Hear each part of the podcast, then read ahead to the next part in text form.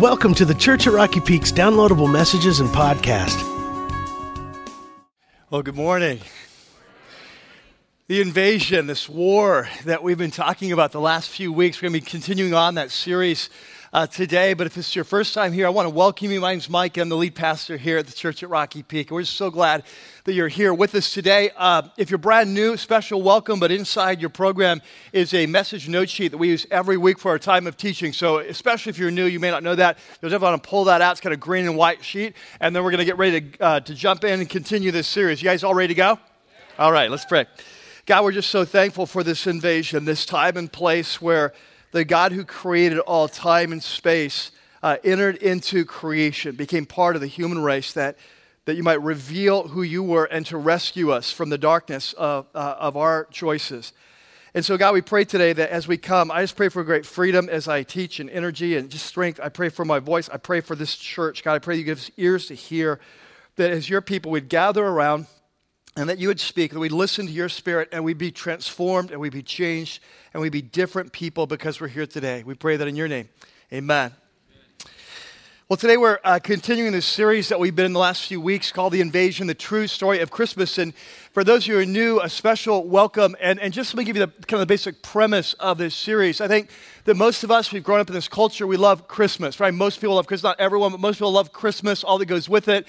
Uh, and, and, my guess is that for most of us here, whether this is your first time in church uh, uh, ever, or, or whether you've been a long time Christ follower, and this kind of, that regardless of our background, probably most of us know at least some of the basics of the Christmas story, right? This young mother that comes up with this unexpected pregnancy, not sure what to do with that. Her reluctant fiance who's having a hard time buying into her version of this story. Uh, the long trip to this little town, uh, angels in the fields. Uh, or uh, angels in the sky, shepherds in the field, uh, manger, baby in the manger. Um, magi from the east. I mean, we're, we're familiar with the story. Maybe you haven't read it, you've seen it on TV or something, but, but we've, we've kind of, we know the basics. But the irony is often in the midst of knowing the Christmas story that we miss the larger story of which Christmas is just one small chapter, a story of this incredible rescue mission, this invasion of God in the human race to rescue a fallen race and restore us and bring us back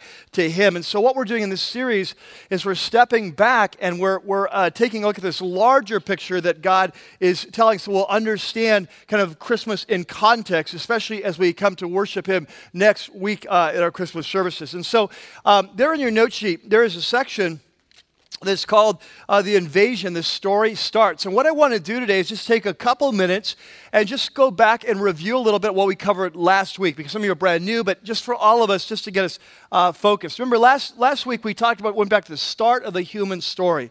We, we saw the start of the story told in the book of Genesis, this incredible God who loves us, who out of this love creates this amazing creation. He, he's brilliant, he's all powerful, but he's also this God of love. And out of that love, God of love, he creates this amazing world. He creates the human race to be in this relationship of love and connection, both vertically with Him and horizontally with one another. And yet, we saw last week that very early on we rebelled against Him as a race. We committed high treason against our King. We saw this great enemy who comes on the scene and convinces us this God who obviously loves us really doesn't love us, and that He has ulterior motives, and that if we really want to live life to the fullest, to get all that life has, we're going to have to rebel against this, this God and go out and strike out on our own. And so we do. And, and when we rebel against God, of course, when you rebel against the source of all life, uh, you pull away the source of all life, the end result is death. And this is exactly what he'd warned that if we rebelled, there would be death, and it's death on every level. So it's spiritual death. We lost our connection with God. It was a personal death. There was something that broke deep within the human soul where we are created to love and to be loved. And, and now we are created, we're kind of self absorbed, and you see that reflected in our culture. It was the breakdown of human relationships led to a culture of oppression, violence, strife, idolatry, broken relationships, sexual immorality. We saw how that worked out last week. And of course, it leads to physical death. So, the end of our story, every one of us is that unless Jesus comes back before, that we're going to die. You know, it's like, what about Bob? You're going to die. I'm going to die. We're all going to die.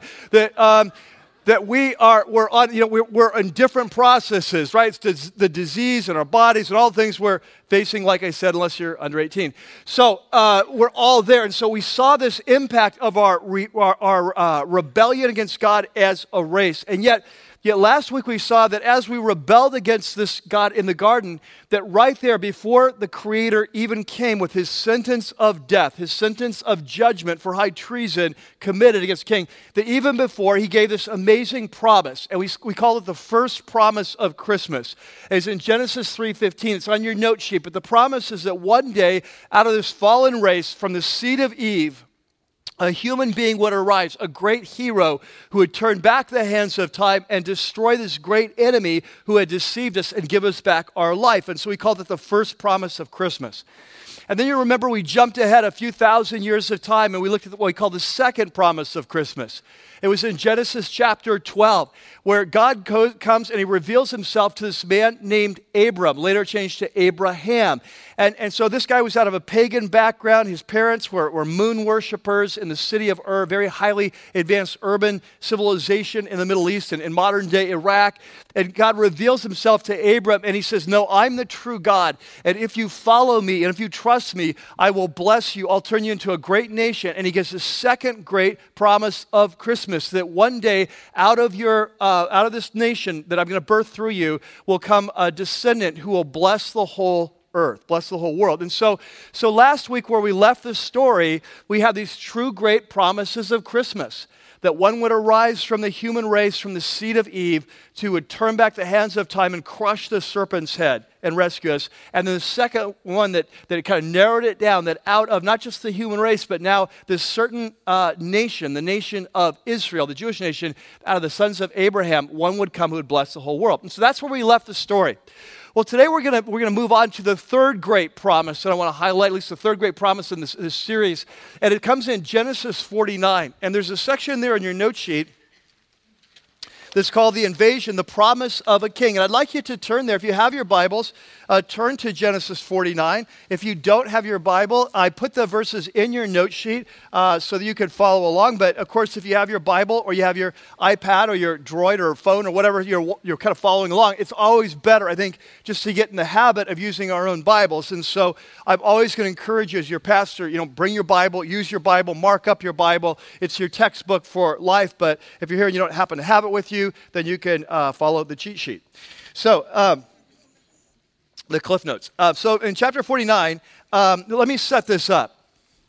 We've now moved 200 years in the future from Genesis 12. So in Genesis 12, God makes a promise to Abraham out of your nation, one will come who will bless the whole world.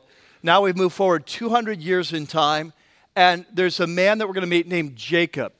Uh, he's actually Abraham's grandson, so he's in this line of promise. And, and his name was changed. God changes his name at a certain point in his life to Israel.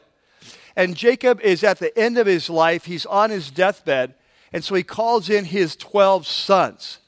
Now, these 12 sons are going to develop into the 12 tribes of Israel. That's the kind of nation of Israel. So he calls his 12 sons in, and, they're around his bed, and he begins to prophesy, kind of ancient uh, kind of speak prophetically, supernaturally. God's going to equip him to speak prophetically over their future and over the future of each of their tribes. It's very Lord of the Rings like. You know, I, I, keep saying that, but I, I think so often in times, like, well, read uh, uh, like a Lord of the Rings if you're wired that way. And I just love that kind of literature, the story, the romance. But what we, what we don't understand is that in the Bible, we have the greatest of all these stories, and except it's real. It's the real deal. And so I always like to point that out because sometimes we read it it in such a mechanical way, we miss the, the story, we miss the adventure, the drama that's being unfolded. So, in, anyway, in chapter 49, he begins to speak over his sons. He starts with his oldest son, moves down to his youngest. But when he gets to his fourth son, he says something amazing. And so we'll pick it up in chapter 49 and verse 1. I said, so Jacob, remember uh, his name is also Israel, he calls for his sons and he says, gather around so I can tell you what will happen in the days to come, in the future. And so he begins then, you know, uh, uh, uh verse, verse 2, assemble and listen, sons of Jacob, listen to your father Israel. He begins to walk through this. Now, if you skip to verse 8, we're gonna, he gets to his fourth son, Judah, and he says, Judah, your brothers will praise you. Your 11 brothers, they'll praise you. Your hand will be on the neck of your enemies. In other words, you'll be a great uh, conqueror. And your father's sons will bow down to you. So even though you're the fourth in birth order, you're going to rise up to lead this family. And now he's going to compare Judah to a lion. And, and of course, you, you know this the lion is the king of the jungle, right? The, you, you don't like the most ferocious, and so you don't mess with a lion. That's the word picture. Judah is going to be the lion of, from, the, from this tribe uh, that's going to lead Israel. And so he says, You are a lion's cub, O Judah. You return from the prey, in other words, from hunting, my son. Like a lion, he crouches and he lies down like a lioness, who dares to rouse him? So, catch this. This has become important for later. Uh, you don't mess with a lion. Okay? That's the idea. You don't mess with a lion. And so, what he's saying is there is a lion of the tribe of Judah is, who's going to arise that you don't mess with. And so, in verse 10, he's going to tell us the next step of this prophecy that this, this great lead, this, this uh, what's going to happen in the tribe of Judah is a line of kings is going to arise.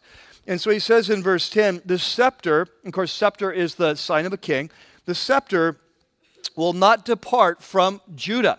So there's going to be a line of kings that comes through the line of Judah, nor the ruler's staff from between his feet. And catch this until he comes, until one of these kings comes in the line of Judah, this line of kings, until he comes to whom it belongs, until the obedience of the nations is his. And so this, this, prophecy is given that out of the tribe of Judah, a line of kings will come, and that line will never end until there's one final king comes to who will rule not only over the nation of Israel, but will rule over the nations. So, so, are you following along? You got this? And so, this is what I'm calling the third great promise of Christmas. And I want you to catch how we've narrowed this down now. With this, this, this great hero that's coming, we know now that not only will he be a human being of the seed of Eve, and not only will he come from the nation of uh, Abraham, the Jewish nation, but we've further narrowed it down that he will now come. It's kind of like one of those search engines. You know, when you're searching for a car, you put in the different things. We're kind of narrowing it down. And so now it's going to be, he's going to, we know he's going to come come from a particular uh, a son, a particular tribe of the nation of Israel. He's going to come from the tribe of Judah. And we've learned also that not only will he be a great hero, but he will be a king that will rule over the nations. Okay, and so we've really narrowed this kind of ancient prophecy down. Now, now we're going to jump ahead to the fourth, the fourth promise. And we're going to jump ahead to uh, 2 Samuel chapter 7. And the next section there in your note sheet is called the invasion, the promise of a kingdom. So we've had the promise of a king. Now we're going to take the next step, the promise of an enduring kingdom. And so if you have your Bibles, turn to 2 Samuel chapter 7. And so, like I say, we have now jumped ahead a thousand years. And I realize when we talk about biblical history, we often, it's the numbers are so big that we miss it. But, but think about this. We're what? In the year uh, 2011, go back to like 1011. I mean, that's what when the Normans were invading, invading England or something. I mean, we are talking a long period of time. And so it's a thousand years later, and a great king is going to arise in, uh, in Israel. And guess which tribe he's going to be from? Good. Three of you are on the ball. Very excellent. Uh, for the late bloomers, uh, Guess what tribe he's going to come from? Judah, right? 1 in 12 chance. But, but he turns out he's from the tribe of Judah. So, so if you know a little bit about Israel's history, they have a first king who has, is a loser. I always do that backwards. But he's a loser, uh, and, and his name is what? No, no, Saul. Saul was the loser. Yeah. Uh, Saul, King Saul, was not such a great king. And so God gets rid of Saul and he brings his own king to the throne. And he's a great king. His name is David. And he becomes the most famous king in Israel's history. He becomes sort of a, the prototype of kings. He, he is loved by the people. Uh, he walks with God uh, well. Uh, God is with him and he extends Israel's borders. He conquers their enemies. And so he leads them in this time of great uh, national prosperity and peace. And so we call this era the era of, of David and his son Solomon. We call it the golden era, the golden age of Israel. And so this great king arises, and sure enough, he's from the tribe of Judah. You know, just like was prophesied, this, tri- this line of kings would come. And so, so what happens is late in his reign, later on in his reign, let's put it that way, after he's conquered his enemies and so on, he has this brilliant idea.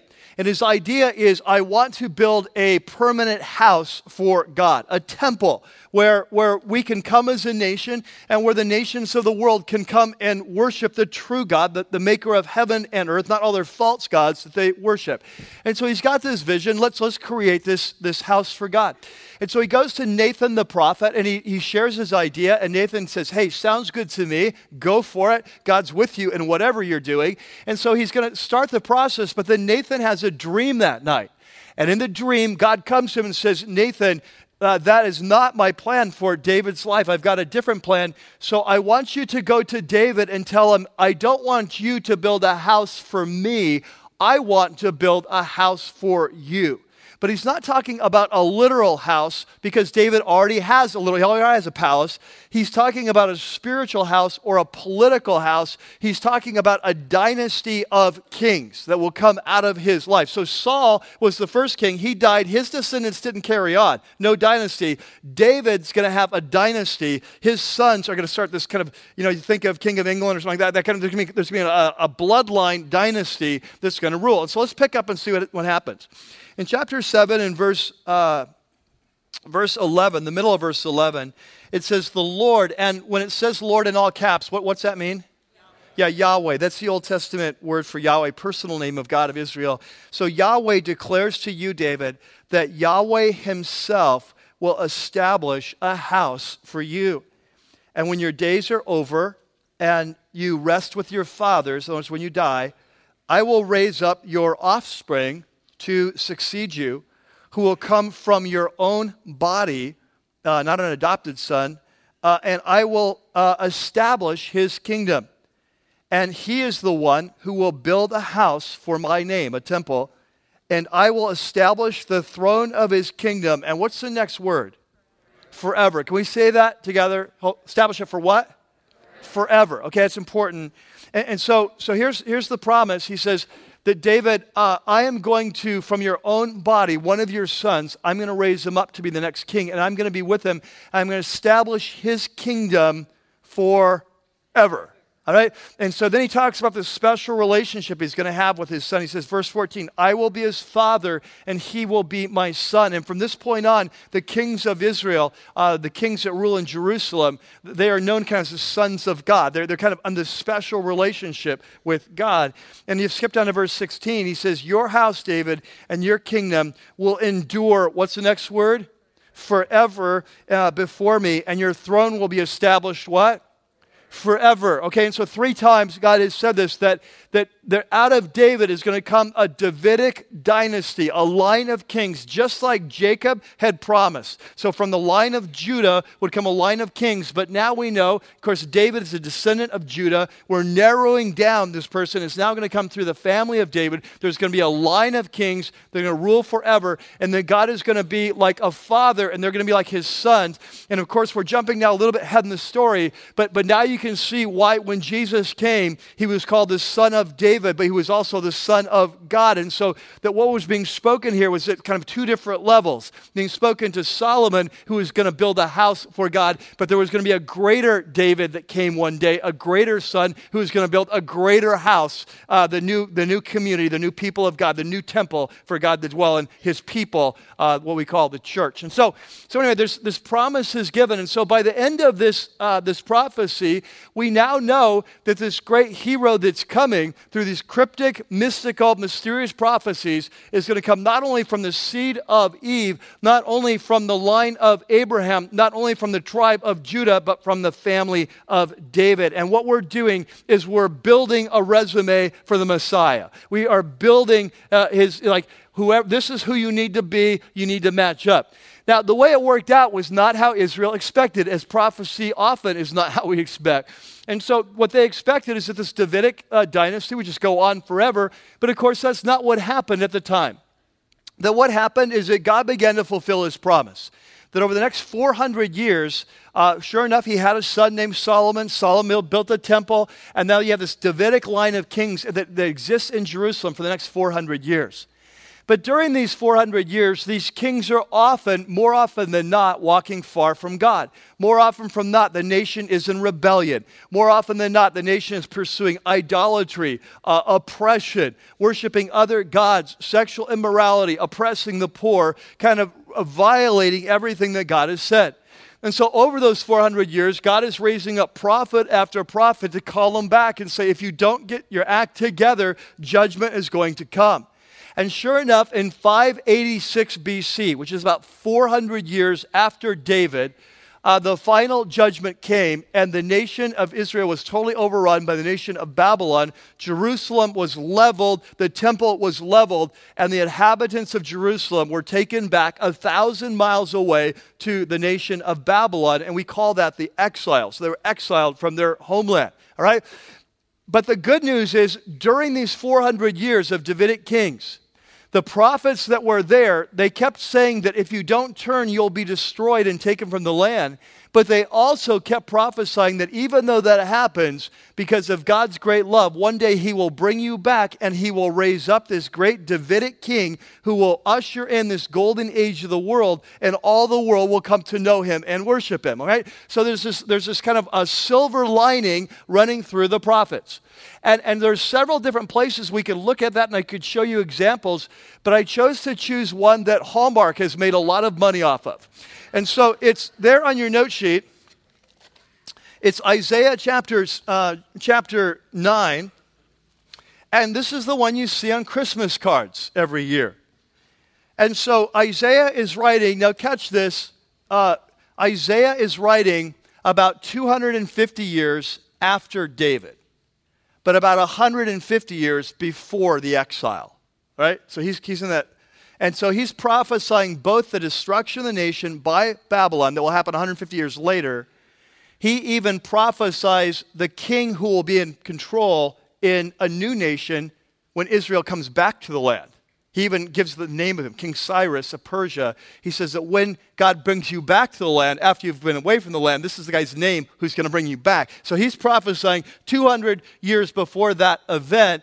But in the midst of that, he gives us amazing prophecy in chapter 9. And he says, For to us a child is born. He says, There's going to be a, a child born, he's going to be a son. He says, For to us as, as this child is born, to us a son is given, and the government, the, the rulership, the leadership of the nation, will be on his shoulders, and he will be called Wonderful Counselor. In other words, he'll, he'll be a brilliant leader. Uh, and then he'll also be called what? What's the next thing?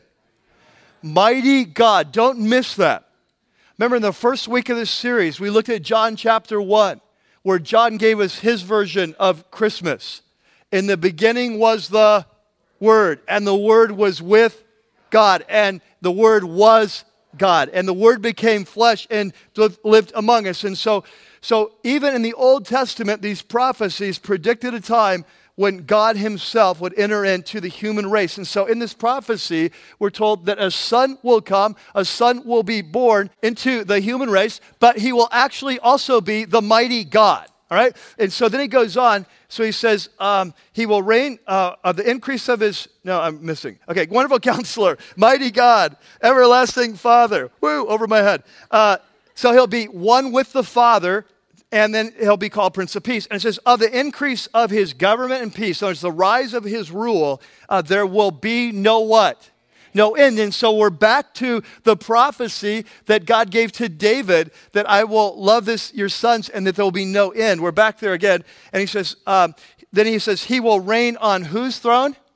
David's throne and over his kingdom, establishing it and then upholding it with justice and righteousness. And so when this great Davidic king comes, that he will usher in a time of kind of world peace. He'll usher in a time of things are, all wrongs are turned to right, as C.S. Lewis once said. And, and so uh, you've got this time where, where justice and righteousness, there will be no oppression, there will be no poor, there, there will be no sex trade, there will be no sex trafficking, there will be no drug abuse, there will be no broken marriages, there will be no betrayal. It will usher in a new age of justice and righteousness. And he says, from that time on and what? Forever. Okay? And so, so what you see by the, by the time you get to the end of the Old Testament, Israel has returned to the promised land from captivity, but they have not received their king. They're under foreign oppression, the Roman rule. And every eye in Israel is on the future and there is a Messiah alert out. I mean, we're looking like when is this great king that the prophets prophesied, when is he coming? And so now that we understand the story of the prophecies in the Old Testament, that one day a great hero would arise. He'll be a human being. He's not going to be an angel or something like that. A great hero, yeah, Angel Moroni, what?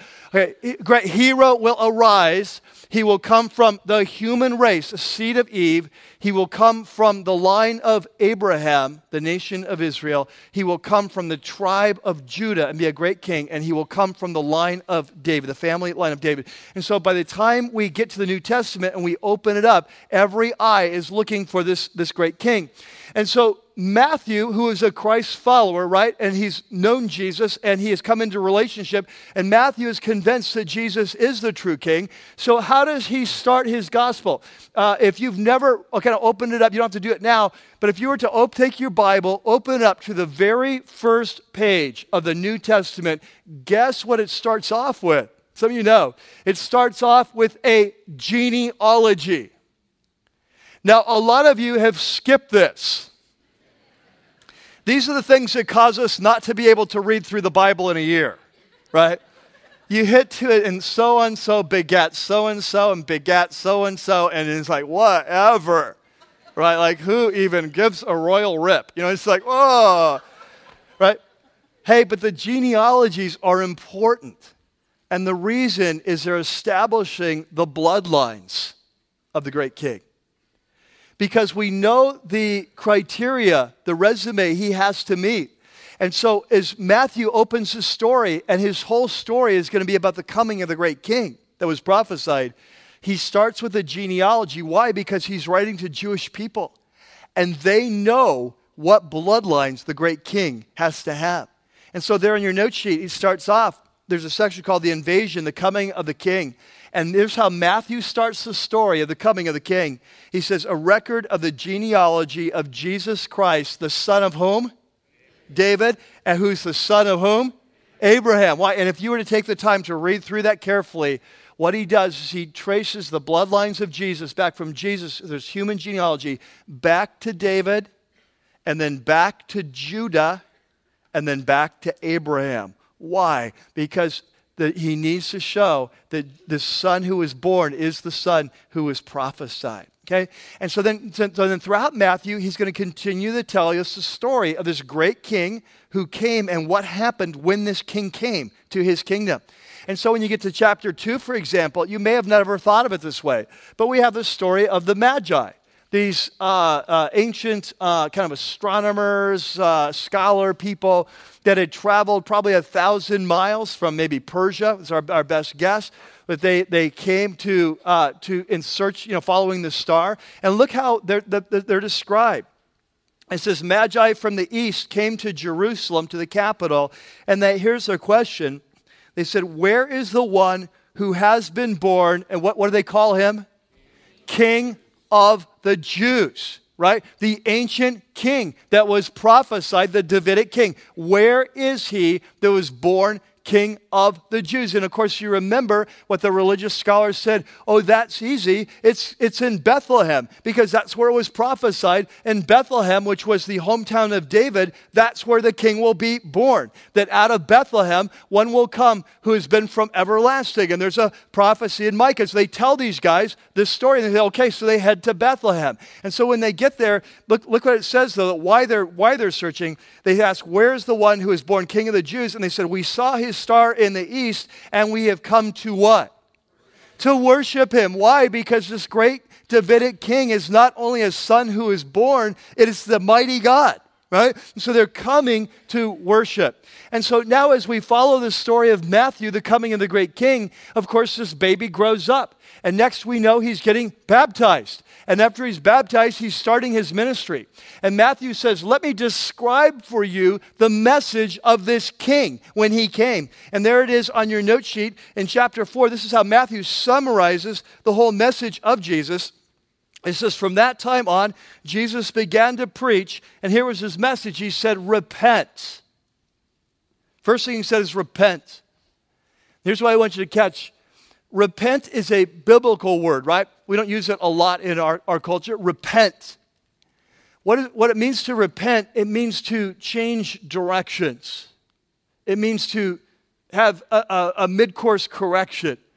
It means we're heading one way, we're going to head another way. In context, what it means is we are the rebel race who rejected God as our creator because we could, thought we could do life better on our own. We've rejected his leadership. We've followed the leadership of our great enemy. We've come under his rule. We're in occupied countries spiritually. This world is the dark zone. It's, it's, the, it's ruled by the dark Lord. That's the kingdom we became a part of when we rejected our true king. To repent means we come back. We lay down our arms.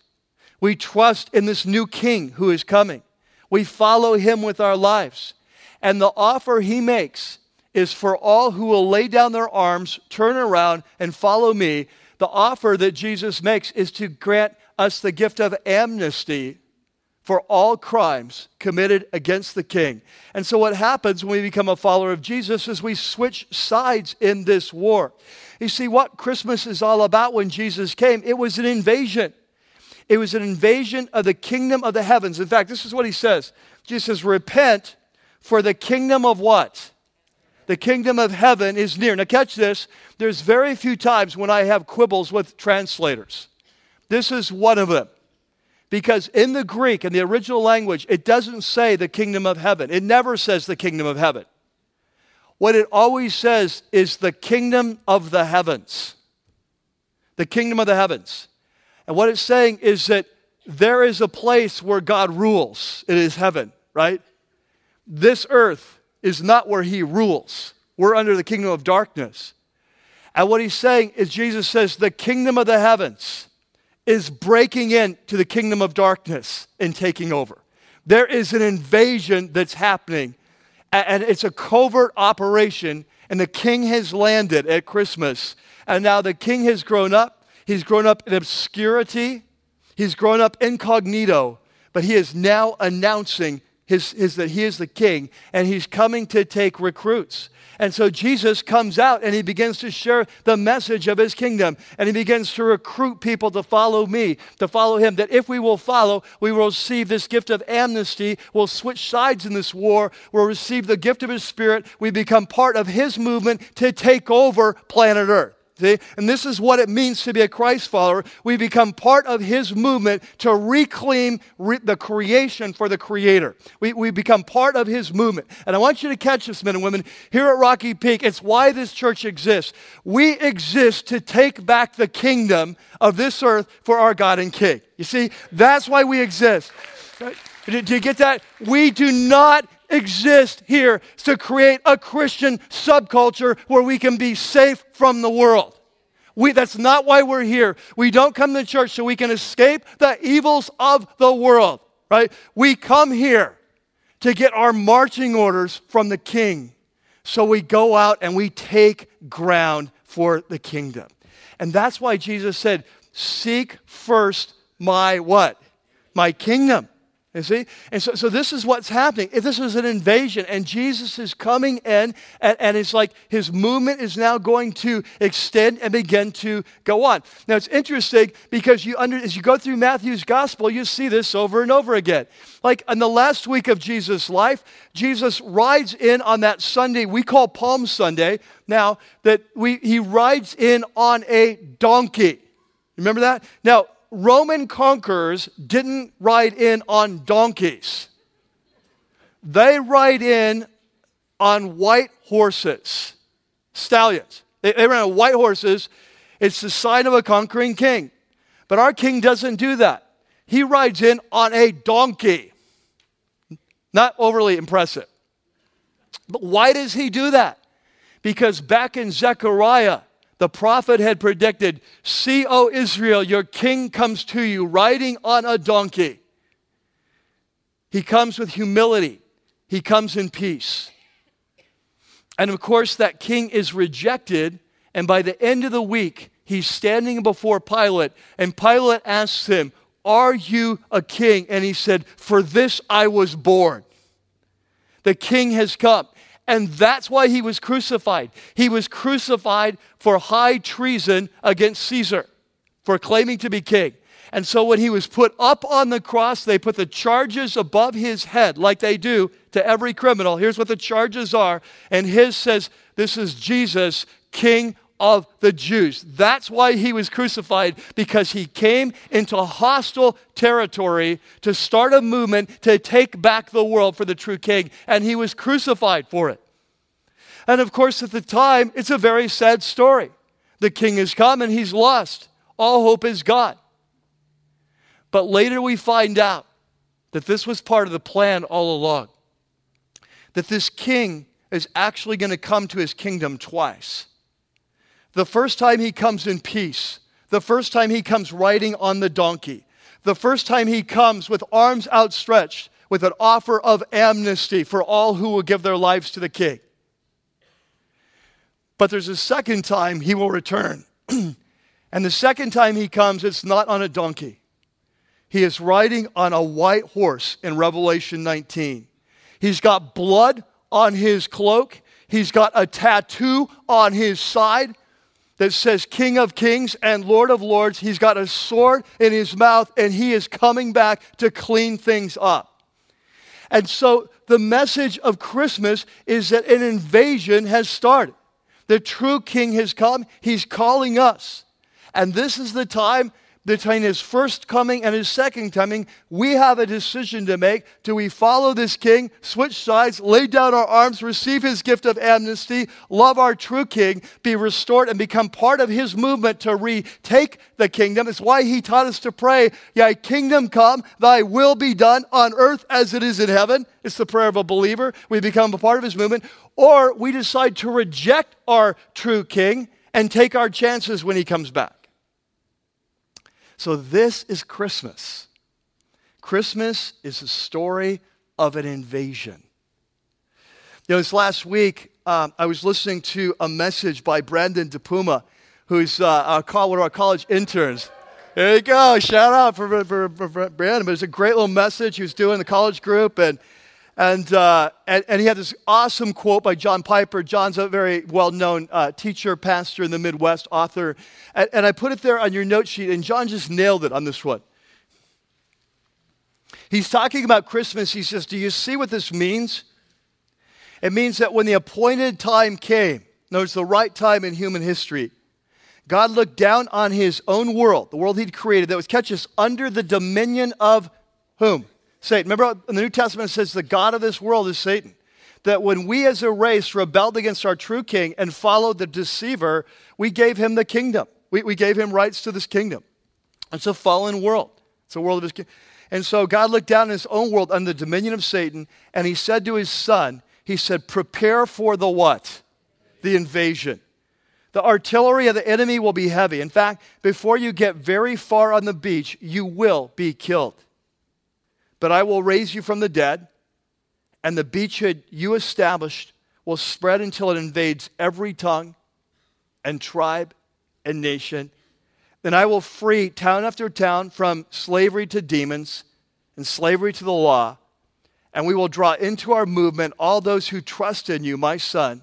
And then catch this, we will send your spirit to empower them and to bring them to glory when Christ returns. And they will be my children. Catch this. When you come, when you when you cross the line, you follow Christ, you become his children, and heirs of everything I have will inherit the universe. Satan will be vanquished. All unbelievers will be banished to outer darkness. And catch this. That's not what John Piper says. That's what Jesus said in his teaching. And I want you to understand now why.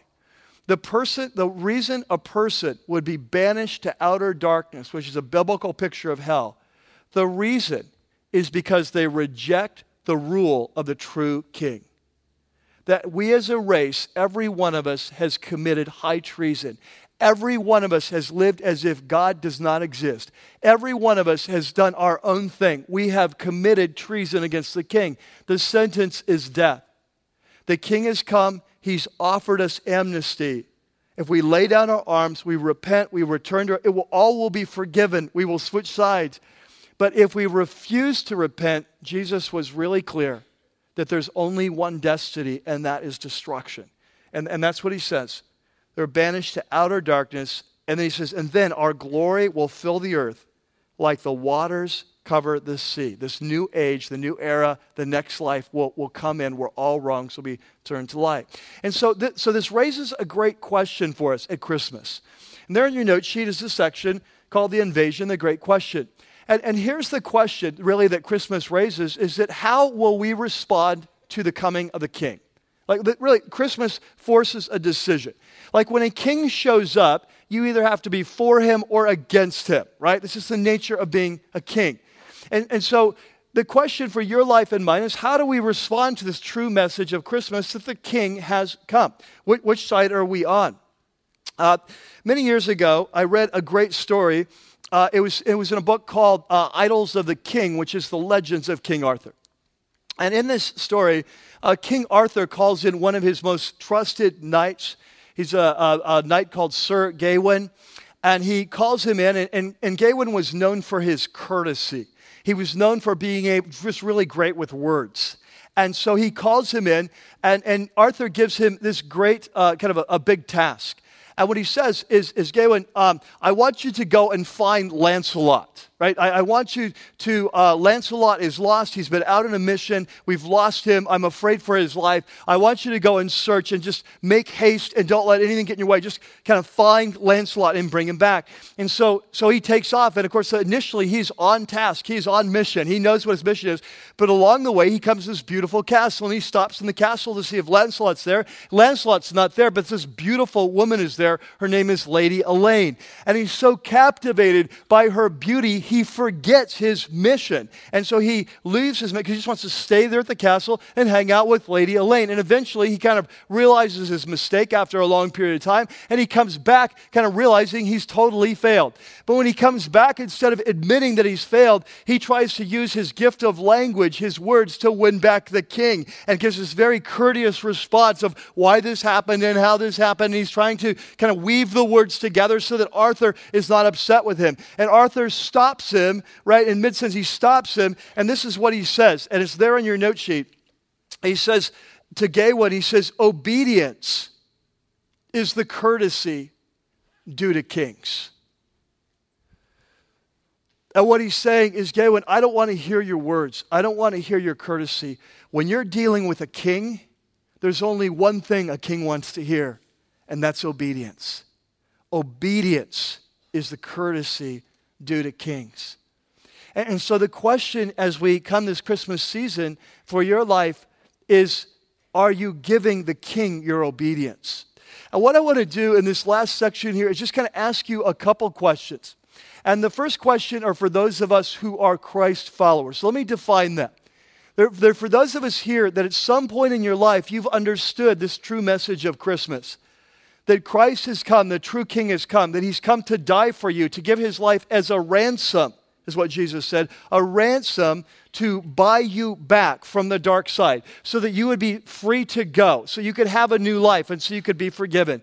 And so you understood that message and you trusted your true King and you repented and you laid down your arms and you, you left your old life behind and you began to follow and you trusted in him and you entered into relationship and he commissioned you like a king would a knight with his sword. He commissioned you on the shoulder to be part of his movement, part of his kingdom, and you began to follow him. And so if that's you, I want to talk to you for a second. If you're a Christ follower, uh, I want to, want to talk to you for a second.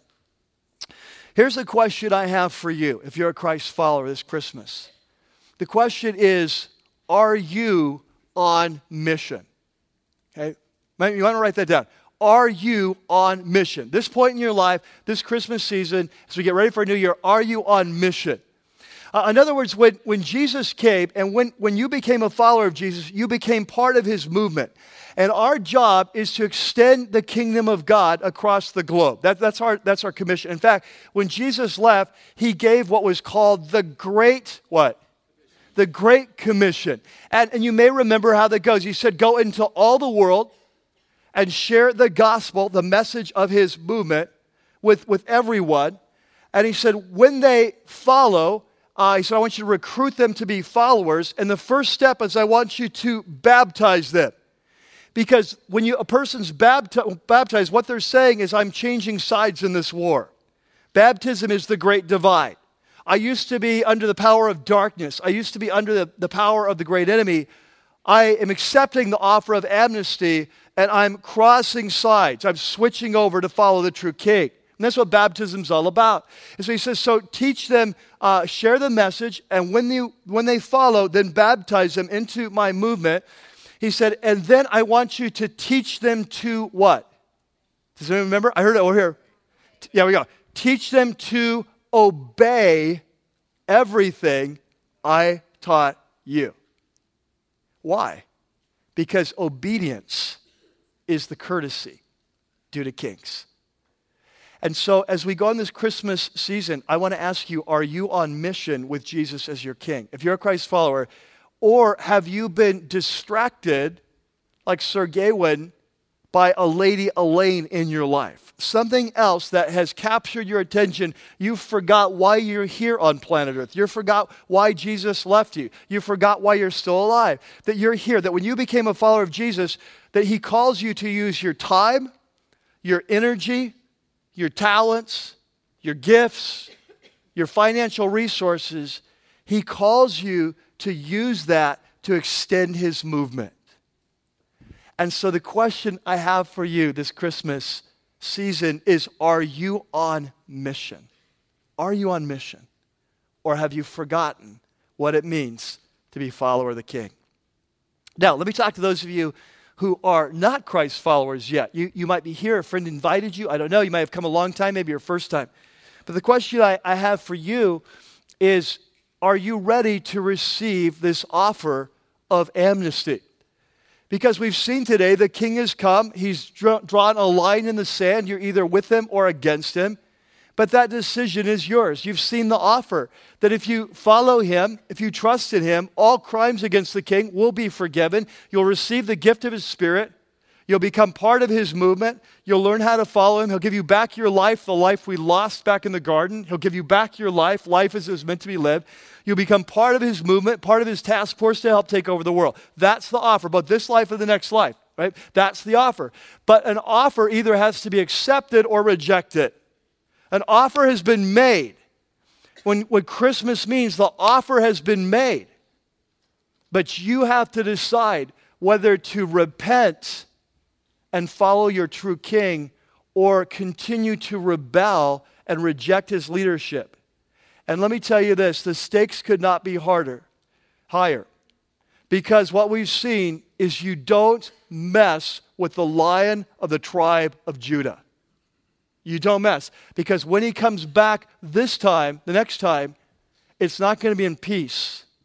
It's going to be an act of war on a kingdom that has rejected his leadership and he will rescue those of us who have trusted him as our king, but he will level everything else. But now, so now is the day of salvation. Now is the time of offer. Now is the time to surrender to your true king and come home and enter into this new relationship that he died to give you. Let's pray together. God, it's just so good to be here as your people and to be reflecting on your amazing love for us and, and how you came as our true king to die for a kingdom so you could ransom us, restore us, and give us back our life, set us free from the powers of evil. While our heads are bowed and our eyes are closed, let me talk to those of you who are my brothers and sisters here that you, you like I, we've been commissioned by the king. And, and I just want to ask you are you on, are you on mission today? Are you on point? Uh, the New Testament says that he died for us so that we might live for him. And so, is that your story today? Are you surrendered? I know so many of you are. I see it all the time. You love him. You're learning from him. You're following him. You're using your gifts. You're making a difference. I see that happening. You're giving. You're serving. I, I see it. This church couldn't exist without you. And I, I love you for it. And I just so appreciate it. I just want to affirm you. And if you're in that right place, I would just say, keep on keeping on. You're on a great track. But for those of us here, maybe you're my brother or sister in Christ, but you've been more like Sir Gawain at this point in your life. You've been distracted by the Lady Elaine's in your life, and you're, you're off mission. And, and what a great opportunity as we get ready for next week. Yea, Lord, we greet thee on this Christmas morning that, to, to be ready for Him this next week, and then to be ready for this new year, to be used in a way you've never been used before as you surrender to the leadership of your true king. And if that's you today, I just encourage you during this time of prayers, I'm talking to non believers, and that you would just kind of bow the knee to him and, and ask him to forgive you. And don't try to make up with it with words, but just, just admit it and then ask him to restore you and to heal you and to recommission you. And then while our heads are bowed and our eyes are closed, let me talk to those of you here that you've never given your life to Christ.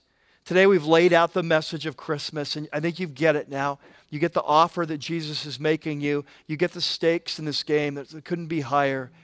And the question is I have, what's holding you back from following your true king? What, what is it? What's the lady Elaine in your life that you're afraid that if you give that to Jesus, if you repent, if you lay that down, that somehow God's going to mess up your life?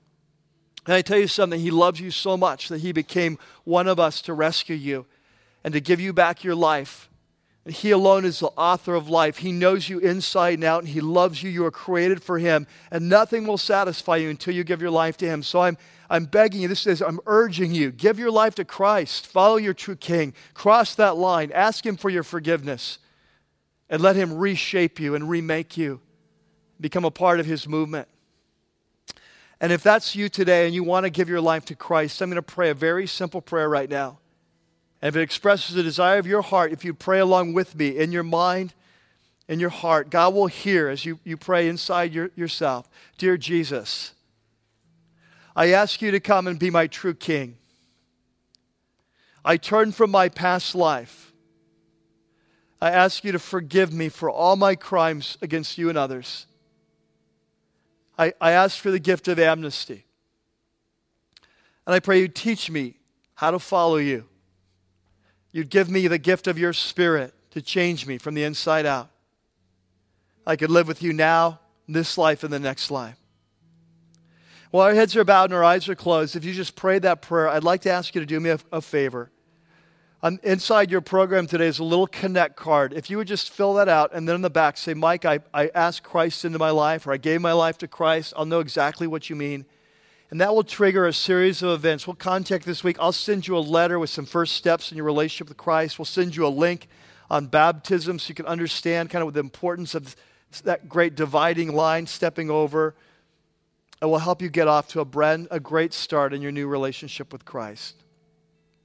And Father, now we come as your church a week before Christmas, and we acknowledge you as our true King, and we come to worship you, and we pray that you would write this message deep in our hearts today. That when we come to Jesus, we come to you as the King, and the only thing that is due a king is obedience. And we pray that in your name. Amen. There in the back of your note sheet, you know, every week we've, we've done this, that we talk about how the, the full story of Christmas is often hidden in plain sight. There's another, one of the places it's, it's hidden is in our Christmas carols but often because they're written in Old English or because we're so familiar, we just miss the story they're telling. One of my favorite Christmas carols is O Come All You Faithful. We're going to end with it today. But look at that first verse. So come, all ye faithful. Faithful to whom? Well, faithful to our true King. Joyful and triumphant. Why triumphant? Because he's destroyed and crushed the serpent's head. Oh, come ye who come ye to Bethlehem. Come and behold him, born the what? The King of angels. And that's what Christmas is about the coming of the King, this great invasion, first stage of taking back the world for the Creator. And so I'd ask you to stand with me right now. I'm going to pray, and we're going to receive the offering during this final song of worship as we worship the King together. God, we thank you that our true, you're our true King. We pray that you use these gifts as acts of love to you. You receive them as acts of love, that you would establish your kingdom and this movement. And we pray, God, for literally hundreds and thousands of people in the coming weeks, months, and years that would come to know you as each of us embrace our true mission here as we serve as we share the message and as we finance your movement, your kingdom. We pray this in your name. Amen.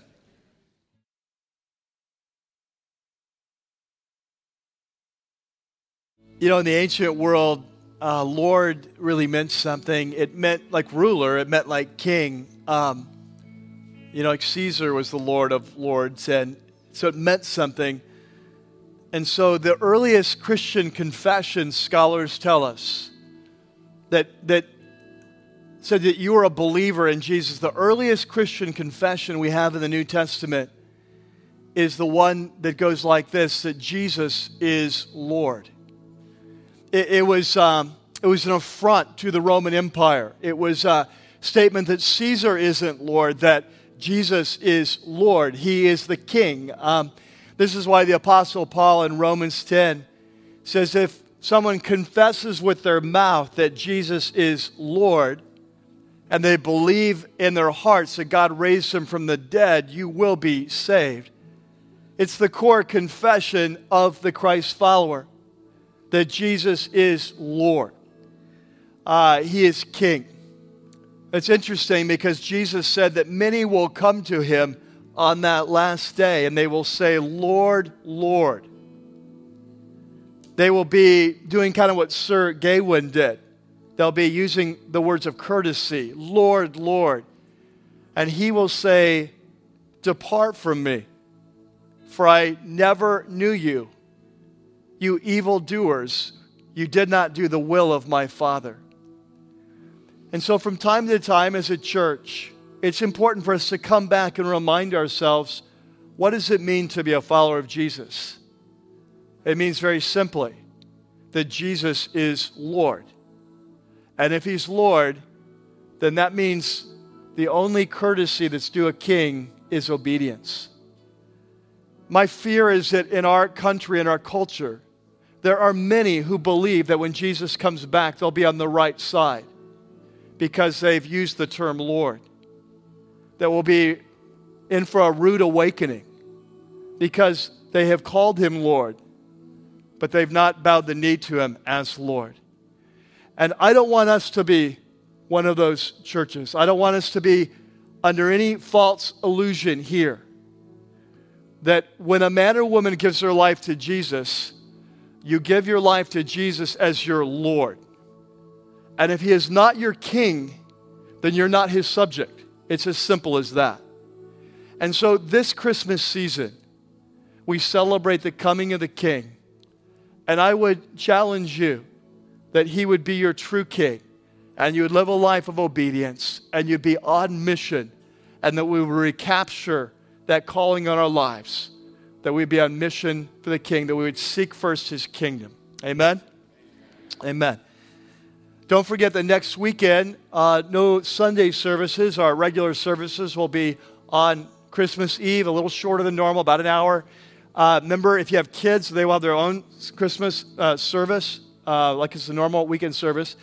If you're middle school or up, you'll be in here with us as we celebrate the culmination of this series. So, so far in this series, we've laid the groundwork and so now, maybe for many of us for the first time, that next week as we go into the story of Christmas, we're so familiar with the angel Gabriel, Mary, and Joseph, what he said to them, that now we will hear it for the first time like they heard it.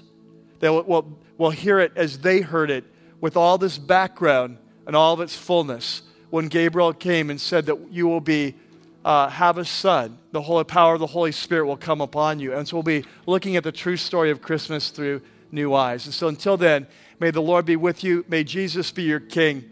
And may you find life as you pursue him. Because as he said, this is life, that they may know you, Father, and know me, Jesus Christ, whom you've sent. God bless. Love you. See you next weekend. Well, that's going to do it for this week's message. We hope you've enjoyed it as much as we have putting it together. Please visit us at rockypeak.org where you can download more messages or have your questions answered. Remember, you can subscribe to our weekly podcast for free by searching for the Church at Rocky Peak from within the music store in your iTunes software. For lead pastor Mike Yearly and everybody up here at the Peak, thanks for listening.